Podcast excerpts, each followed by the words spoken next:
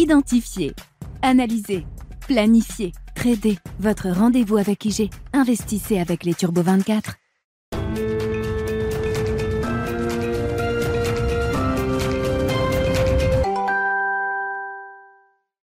Bonjour à tous et bienvenue dans Smart Bourse. Smart Bourse, votre rendez-vous bourse deux fois par jour en direct sur Bismart à midi et demi. Tout d'abord, une demi-heure pour décrypter les enjeux financiers, ou en tout cas des marchés financiers à la mi-journée avant la grande édition du soir. Une heure cette fois-ci pour débattre et commenter les actualités économiques, politiques et surtout financières. Je vous rappelle que vous pouvez retrouver toutes ces émissions sur le site de bismart.fr en replay, mais que vous pouvez également nous suivre en podcast sur toutes les plateformes de podcast et au sommaire de cette édition de Smart Bourse à la mi-journée. Les marchés euh, financiers européens marquent une pause ce matin alors que les événements géopolitiques viennent se rappeler au souvenir des investisseurs. La Pologne a en effet fait état d'un missile qui a explosé sur son territoire causant la mort de deux personnes. Un missile euh, qui touche pour la première fois depuis le début du conflit sur le sol ukrainien le territoire d'un membre de l'OTAN. Cela a automatiquement déclenché euh, des réactions prudentes à l'international. Si la Pologne estime que ce missile très probablement de fabrication russe. Son origine reste pour l'heure inconnue. Joe Biden a de son côté euh, estimé que ce missile pourrait être un missile antimissile ukrainien, tandis que la France et l'Allemagne ont appelé à la plus grande prudence et à éviter les conclusions hâtives face au risque d'escalade important entre l'OTAN et la Russie. Dans ce contexte, le DAX, le Stock 600, mais aussi le CAC 40 recule depuis le début de la matinée et cela nous amènera justement à évoquer ce rallye boursier inconnu par un certain nombre d'indices euh, financiers, que ce soit en Europe, mais aussi aux États-Unis, le CAC 40, le Stock 600 euh, euh, ou le DAX, un rallye boursier donc connu depuis la fin du mois de septembre, avec même une réelle euphorie depuis jeudi dernier, jour de la publication de la statistique d'inflation aux États-Unis pour le mois d'octobre. Nous nous demanderons dans Smart Bourse quels sont les éléments qui alimentent ce rallye boursier et jusqu'où celui-ci peut aller en prenant en compte évidemment des éléments exogènes comme des événements euh, géopolitiques. Et nous reviendrons également sur le marché obligataire aux États-Unis, mais aussi en Europe et sur les taux d'emprunt d'État, alors que le marché obligataire connaît une forte détente aux États-Unis, notamment depuis la publication euh, de la statistique d'inflation pour le mois d'octobre. On note notamment que le 10 ans US, qui a connu un pic aux alentours de 4,33%, euh, revient actuellement aux alentours de 3,8%. Nous nous demanderons ce qui explique ces mouvements sur le marché obligataire, mais aussi quel impact cela peut avoir dans une allocation d'actifs. On se retrouve tout de suite dans Smart.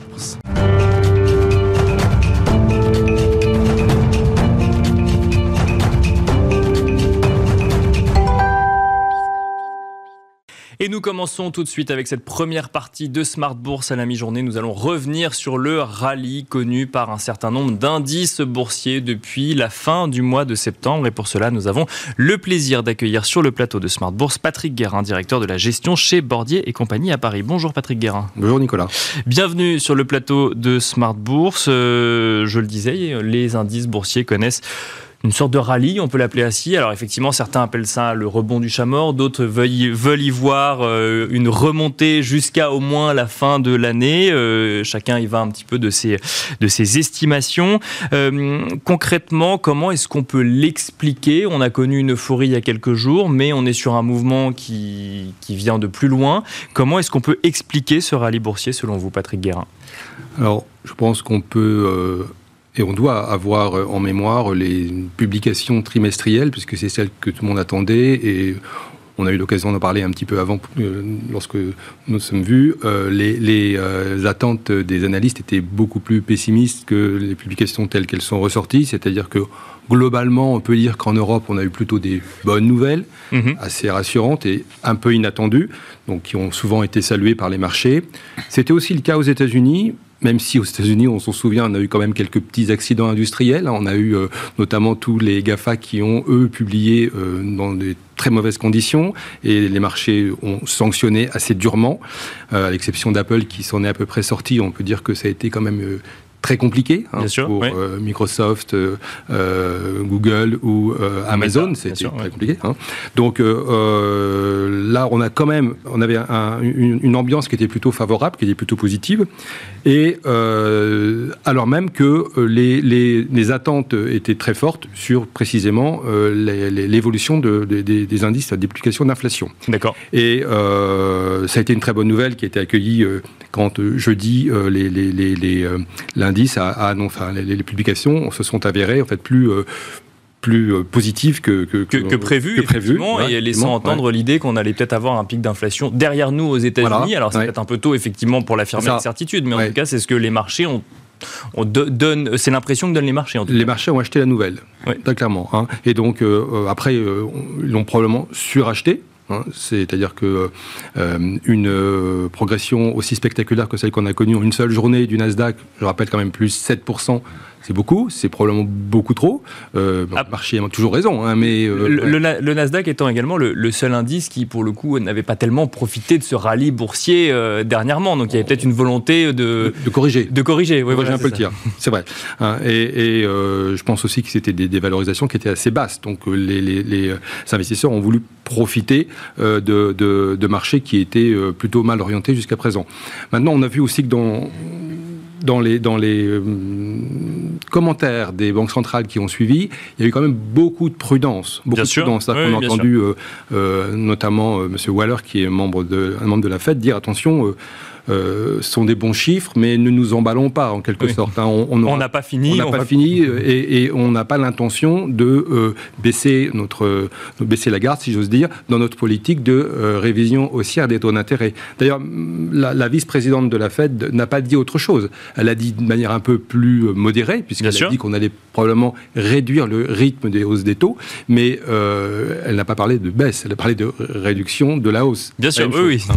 Et, mais mais c'est en fait c'est ce c'est ce que les marchés ont envie d'entendre. Ils ont envie d'être rassurés sur un, taux terminal, c'est-à-dire là où la Fed va finalement aller jusqu'au bout, on en parlera sûrement tout à l'heure. Ce qu'on ne connaît pas d'ailleurs aujourd'hui. Non, mais on, a, on a quand même le sentiment que aux US, il devrait être autour de 5,25, donc on n'est plus très loin.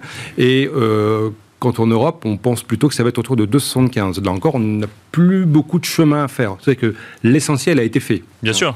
Sachant qu'en Europe, on n'a pas encore vu de statistiques d'inflation qui montraient qu'il y avait eu un impact de la ah politique monétaire sur, euh, sur l'inflation. On ne peut pas dire sur deux situations différentes. Oui, tout à fait. Et pour autant, les marchés européens, eux aussi, euh, ont euh, Se applaudi. sur le mouvement aux États-Unis. moins de mesure, avec moins d'euphorie, mais ils ont quand même apprécié les, les, les chiffres parce qu'ils ont considéré que c'était aussi une très bonne nouvelle pour les taux d'intérêt. On en parlera tout à l'heure, puisque les taux longs ont fortement baissé, vous l'avez dit, et ça c'est vrai aux États-Unis, mais c'est vrai aussi en Europe. Hein.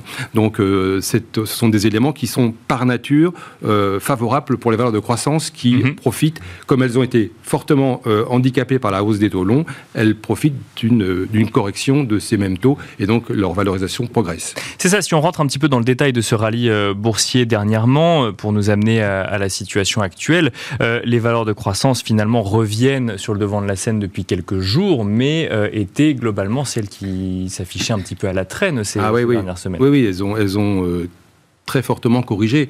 Euh, on, pense évidemment aux valeurs de la tech, mais on pense aussi aux valeurs du luxe, qui mhm. avaient connu un parcours difficile depuis le début de cette année, mais qui ont, qui ont largement rattrapé, en tout cas pour le luxe, tout ce qu'on a, toutes les mauvaises nouvelles, elles sont derrière nous en tout cas boursièrement.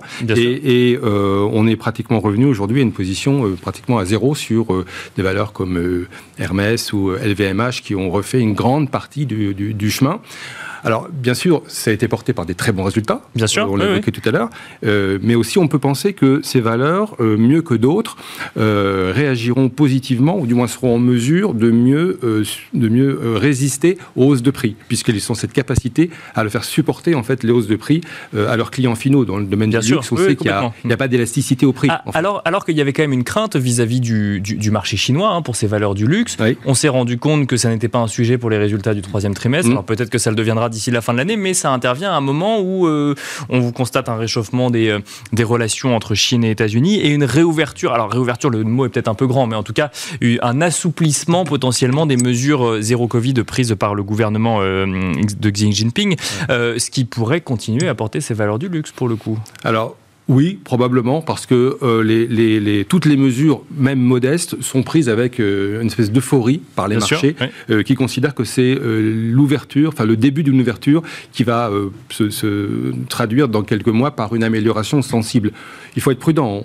Avec le gouvernement chinois, on a appris à être extrêmement prudent, et on n'a pas encore entendu clairement exprimer une remise en cause de la politique zéro Covid, parce que tout simplement. Bien sûr, on a réduit la, quarantaine, effectivement, on a réduit la possibilité de mettre un, un, arrêt brutal à certains vols, euh, effectivement, si on considérait qu'ils amenaient trop de cas de Covid sur le territoire chinois, mhm. mais euh, on n'est pas sur une réouverture. Et d'ailleurs, quand on a eu des rumeurs de réouverture en mars, celles-ci ont automatiquement été euh, balayées par le gouvernement chinois. Oui, oui donc en effet, les valeurs du luxe, notamment L'Oréal, puisque c'est une valeur qu'on suit aussi beaucoup et qui représente, dont le chiffre d'affaires euh, réalisé sur la Chine, c'est environ 20-25%, forcément est très affecté, a été très affecté à la hausse comme à la baisse. À la, baisse quand les, quand les, les, mesures de, confinement étaient brutales et à la hausse quand on avait une perspective que les choses allaient un peu s'améliorer. Hein. Donc euh, euh, après, encore une fois, je rappelle que ce sont des, valeurs qui sont relativement insensibles au, à la hausse des prix puisqu'elles peuvent les répercuter. Si, je reviens un petit peu, euh, toujours euh, avec vous, Patrick Guérin, sur la saison des, résultats, euh, quel mot vous utiliseriez pour qualifier cette saison des résultats, alors qui n'est pas totalement terminée, mais on a mm. quand même mm. un certain nombre de sociétés, une majorité des sociétés du S&P 500 ou même en Europe qui ont publié leurs résultats. Est-ce qu'on peut parler de résilience ou est-ce qu'il faut plus axer cette compréhension des résultats sur des craintes potentielles à venir pour 2023 sur les résultats ou la croissance des entreprises bah, J'allais dire les deux. En fait. Il y a eu une certaine forme de résilience euh, au cours du trimestre écoulé, mais ça n'occulte pas les craintes euh, qu'on peut, euh, qu'on peut redouter parce que, en effet, les entreprises probablement auront au cours du trimestre à venir plus de difficultés à faire absorber par leurs clients finaux les hausses des prix, les hausses de les matières premières, les hausses de l'énergie, parce que ça ne va pas s'arrêter demain. Hein. Bien sûr. Et donc, un trimestre celui qu'on vient de connaître a été plutôt, euh, euh, pour elle, la, démonstration de cette capacité à faire passer les prix, mais pourront-elles le faire durablement? On peut quand même se poser la question. Hein. Donc euh, la prudence s'impose. Donc finalement, tant qu'il n'y a pas de, de, choc sur le, sur le sujet des résultats des entreprises, ça alimente la crainte qu'il arrivera demain, quelque part, de la part des investisseurs. Oui, oui, bien sûr, et c'est un peu normal que les investisseurs aient envie de procéder avec prudence et de, et de, corriger un peu les perspectives bénéficiaires. Mais jusqu'où? Personne ne le sait, puisqu'en fait, la, la, clé de la compréhension, ça va être le niveau de récession auquel on peut s'attendre. Et cela, personne n'est vraiment en mesure de répondre à cette question, parce qu'on entend tout et, un peu son contraire. Bien sûr, oui, oui. Certains sont très noirs, d'autres sont beaucoup plus prudents. La vérité est probablement entre les deux. Oui, parce qu'on on entend d'ailleurs euh, le, discours dominant, c'est qu'effectivement, il y aura un scénario euh, ou un épisode récessif, que ce soit euh, aux États-Unis ou en Europe, mhm. mais on entend également des gens dire on l'attend tellement, cette récession, elle est tellement préparée que finalement, on pourrait mettre tout en place pour avoir un soft landing au final. Oui, oui, puis c'est aussi un peu autorisateur. Hein ne l'oublions pas. Hein. C'est-à-dire qu'à force de, répéter qu'on va avoir une récession, bah, on l'aura peut-être pas aussi violente qu'on l'imagine. Hein. Hein. Voilà. D'ailleurs, euh, vous avez peut-être vu les perspectives de la, de la Commission européenne cette semaine. Elle n'a pas envisagé un scénario hyper noir pour la zone euro. Mmh. Elle envisage un ralentissement de la croissance et un seul pays, a priori, pour le moment, qui pourra afficher une récession, mais dont on peut dire qu'elle sera relativement technique, c'est l'Allemagne, mhm. en raison de la composition industrielle de la, du, PIB allemand qui va être euh, très violemment impacté pour le coup par les hausses des prix de l'énergie et des matières premières.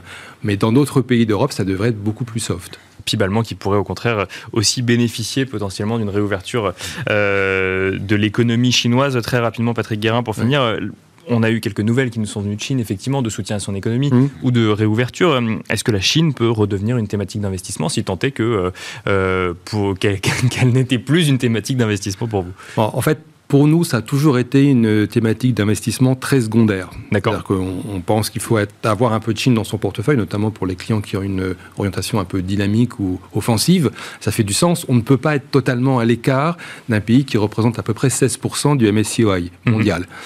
Maintenant, euh, on sait tous que euh, la, bourse en Chine elle est aussi guidée par des décisions qui sont des décisions politiques, gouvernementales, sur lesquelles les entreprises n'ont pas, la, pas la main. Donc euh, la prudence s'impose. On peut avoir un peu de Chine dans un portefeuille, ça fait du sens en termes d'allocation géographique globale, mais probablement pas dans des proportions qui seraient déraisonnables. Merci beaucoup Patrick Guérin. Je rappelle que vous. êtes directeur de la gestion chez Bordier et compagnie à Paris. Et quant à nous, on se retrouve tout de suite pour traiter toujours de l'actualité économique et financière, mais d'un point de vue des marchés obligataires. A tout de suite.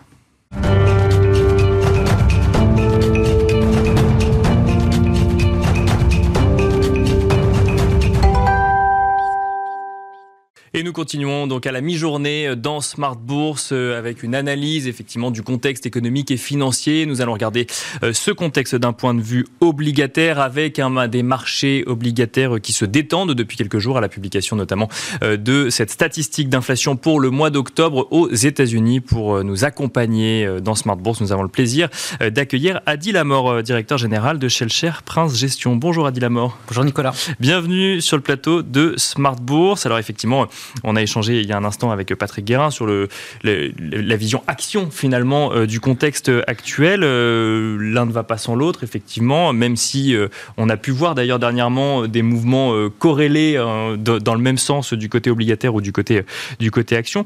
on a vu dernière, enfin, il, y a, quelques jours, euh, une réelle détente sur les marchés obligataires dictée par cette, euh, par cette statistique d'inflation. Comment est-ce qu'on peut l'interpréter? Certains ont trouvé euh, la réaction des marchés exagérée. Est-ce que c'est la façon dont vous l'avez vécu?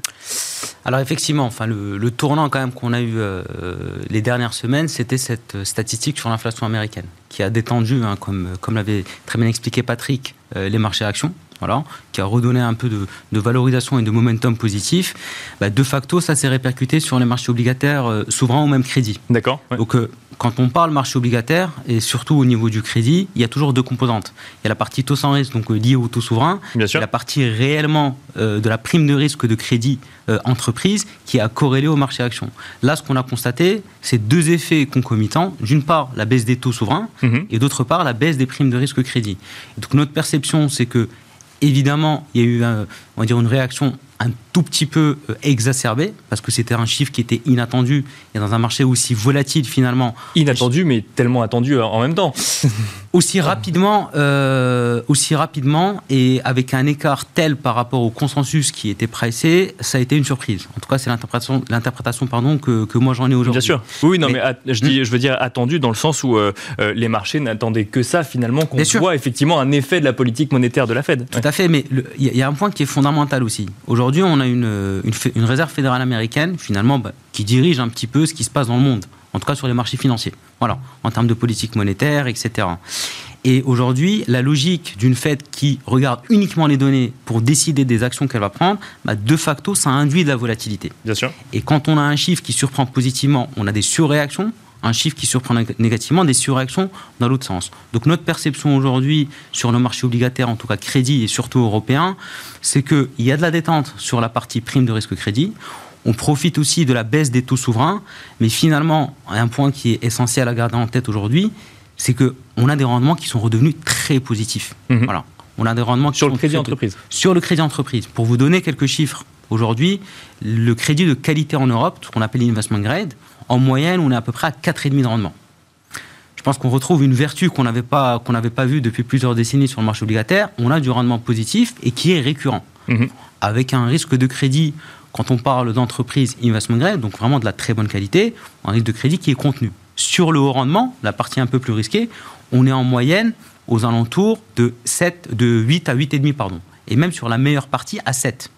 Donc finalement, ces chiffres-là, bah, ils induisent potentiellement peut-être l'idée d'un, on va dire, un regain d'intérêt aujourd'hui qui a du sens sur cette classe d'actifs-là. Donc un retour potentiellement d'investisseurs, une possibilité de retour d'investisseurs sur la classe d'actifs qui est le crédit aux entreprises qui était délaissé il y a, il y a encore quelques mois. Exactement, parce que vous, enfin, on a tous en tête le terme, le fameux TINA. Bien sûr, euh, oui. Voilà, there is no alternative, très bien. Bah, aujourd'hui, bah, peut-être qu'il y en a une. Parce que historiquement, quand on avait euh, le 10 ans allemand qui était à moins 50 ou moins 60 points de base, donc moins 0,50%, bah forcément, il fallait chercher du rendement additionnel, augmenter les prises de risque. Aujourd'hui, lorsqu'on a une OAT française à 2,70, 2,80, on avait même tangenté les 3%, bah, financer par exemple une boîte comme BNP Paribas qui est systémique en France et aller chercher du 4 ou 5 de rendement sur des échéances à 5 ans, je ne pense pas que ça soit blasphématoire que de dire ça. Voilà. Est-ce que, euh, effectivement, mais euh, il y, a ce sujet potentiellement de volatilité sur le marché obligataire, euh, de, de, crainte, d'incertitude. Ce marché obligataire concentre quand même les, incertitudes ou les certitudes des investisseurs, des investisseurs qui eux-mêmes regardent ce que fait la Fed de près et suivent les mêmes statistiques que la Fed pour essayer d'anticiper potentiellement une inflexion de sa politique monétaire. Est-ce que ça, c'était également un risque à prendre en compte quand on regarde le marché du crédit Ah ben, tout à fait. Là, c'est un point qui est extrêmement important. En fait, l'élément euh, crucial hein, qu'on a vu euh, tout au long de l'année 2022, parce que les taux ont monté globalement sur, euh, sur l'Europe et sur, sur les US de 230 à 240 points de base.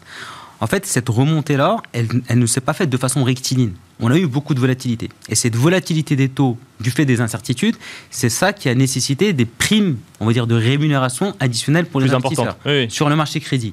Moi, ma conviction, c'est que cette volatilité, elle atteint un palier. Elle va tendre à se réduire et ça, mécaniquement, ça redonne du confort aux investisseurs.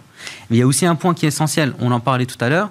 Aujourd'hui, une boîte de qualité qui nous offre du 5% de rendement sur 5 ans, si on la finance, voilà, si on décide de la financer, bah, on a un matelas, un coussin de protection. C'est-à-dire que même si ça se passe mal, pour qu'on commence à perdre de l'argent, typiquement, il faut qu'on ait encore 1 ou 1% de hausse finalement de la prime de risque. Et ça donne quand même un matelas qui est très protecteur. Alors là, on parle du crédit, effectivement, euh, dans, mm. son ensemble. Alors, je parle, on va parler plutôt investment grade. Effectivement, il y a la partie high yield, mais si on reste sur l'investment grade, euh, est-ce que ça vaut pour tous les secteurs d'activité? Est-ce que, comme sur les marchés actions, on a quand même des euh, rotations sectorielles ou autres? Et qu'est-ce qui, en ce moment, à quoi se ressemble ce marché du crédit? Alors, bien sûr, évidemment, hein, les deux marchés sont très liés. Hein.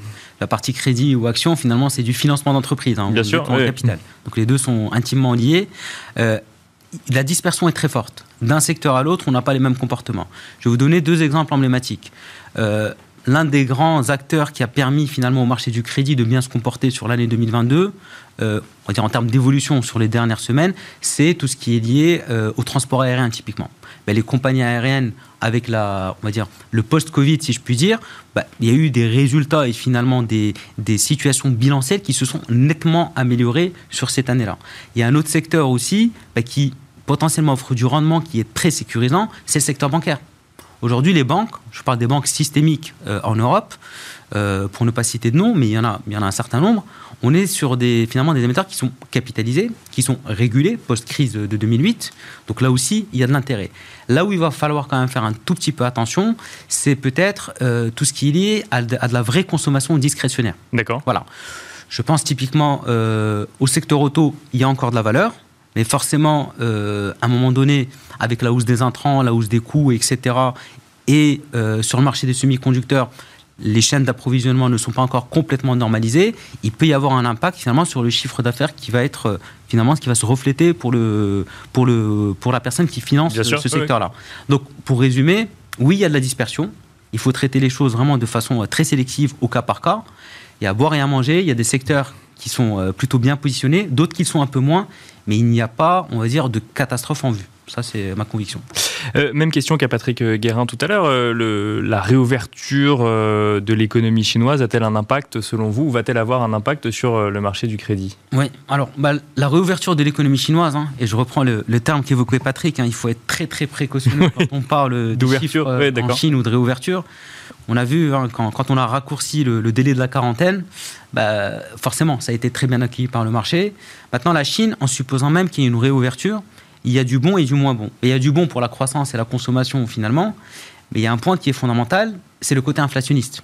La réouverture de la Chine, bah, sur le pétrole, sur les matériaux de base, etc. On le voit sur les métaux d'ailleurs, effectivement. Alors il n'y a peut-être pas que la réouverture de la Chine, mais ça joue, oui. Ça joue effectivement. Donc il peut y avoir un effet ciseau. Voilà, il faut faire attention à cela.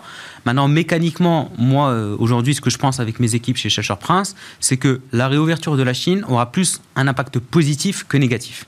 Parce que globalement, sur le marché du crédit européen, notamment, un peu moins aux US, mais c'est pas lamentable, loin de là, on a des fondamentaux qui se sont améliorés.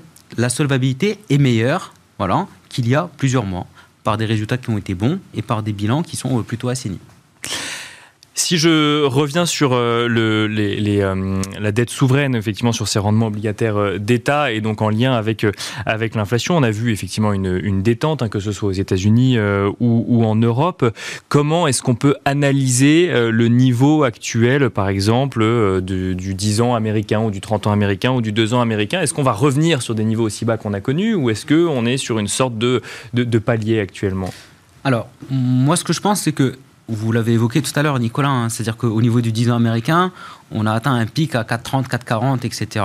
Voilà, ça a été, je pense, un, palier euh, qui a été touché et qu'on n'a pas retouché depuis. Je pense que l'ère des taux euh, négatifs ou proches de zéro est derrière nous.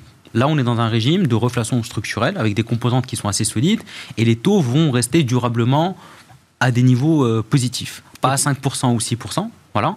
Par contre, un 10 ans américain aujourd'hui qui a hier on était à un moment donné à 3,65 etc ou 3,80 en tout cas entre 3,50 et 4% ça me paraît être un rythme tendanciel sur lequel on va se situer voilà. Donc il ne faut pas envisager euh, qu'avec euh, euh, une réduction de l'inflation en lien avec la politique monétaire de la Fed, on retrouve un niveau de taux qu'on a connu il, y a, un an par exemple ou il y a deux ans. Non, ça c'est ça fait partie du, de la normalité d'avant. Exactement. Ça c'est le monde d'avant. le monde d'aujourd'hui fait que on doit vivre avec des taux qui sont élevés. C'est un nouveau monde hein, que beaucoup d'investisseurs n'ont pas connu d'ailleurs. Voilà. Bien sûr. Oui.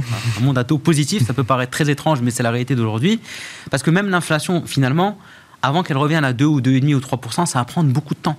Beaucoup, beaucoup, beaucoup de temps. Voilà. Euh, même le chiffre du CPI américain qui était sorti, quand on analyse en détail, il y a des composantes certes qui décélèrent, mais ça décélère, mais on est loin, loin d'un niveau euh, proche de 3 ou 4 Voilà. Tendanciellement, on se dit que on devrait arriver assez rapidement à 4% parce qu'il y a des composantes typiquement qui sont retardées. Hein. Je pense à l'immobilier américain. Bien en l'occurrence, voilà, bah, les prix ont augmenté de 40% depuis la crise du Covid. Bah, forcément, les loyers ne baissent pas encore. Ça va arriver, mais ça va prendre du temps. Donc, on va rester dans un rythme d'inflation qui va mettre du temps à se normaliser. Et de facto, ça implique des niveaux absolus de taux d'intérêt qui sont élevés. Par contre, le point qui est central, il faut qu'on ait plus de visibilité sur la politique de la Réserve fédérale américaine. Et ça, je pense que c'est en train de se dessiner progressivement. Est-ce que selon vous, euh, dernière question, euh, Adi Lamort, euh, on, on a quand même dépassé ce pic d'inflation aux États-Unis?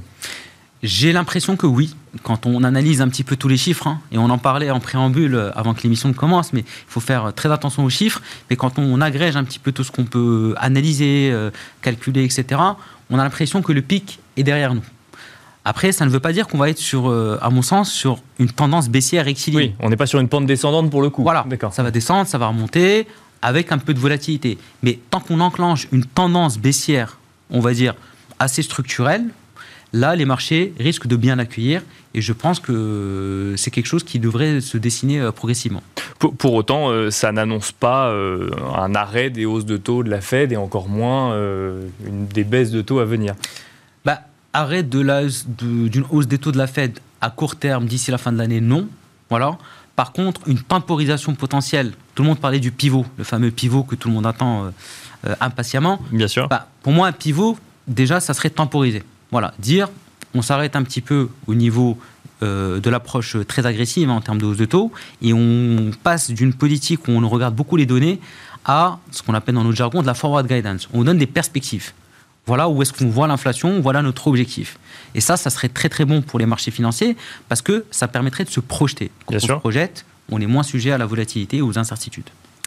Eh bien, on finira là-dessus. Merci beaucoup, Adi Lamor, d'être venu sur le plateau de Smart Bourse à la mi-journée. Je rappelle que vous êtes directeur général de Shell Prince Gestion. Merci à vous également de nous avoir suivis en direct sur Bismart à la mi-journée. Et je vous donne rendez-vous ce soir à 17h pour la grande édition de Smart Bourse.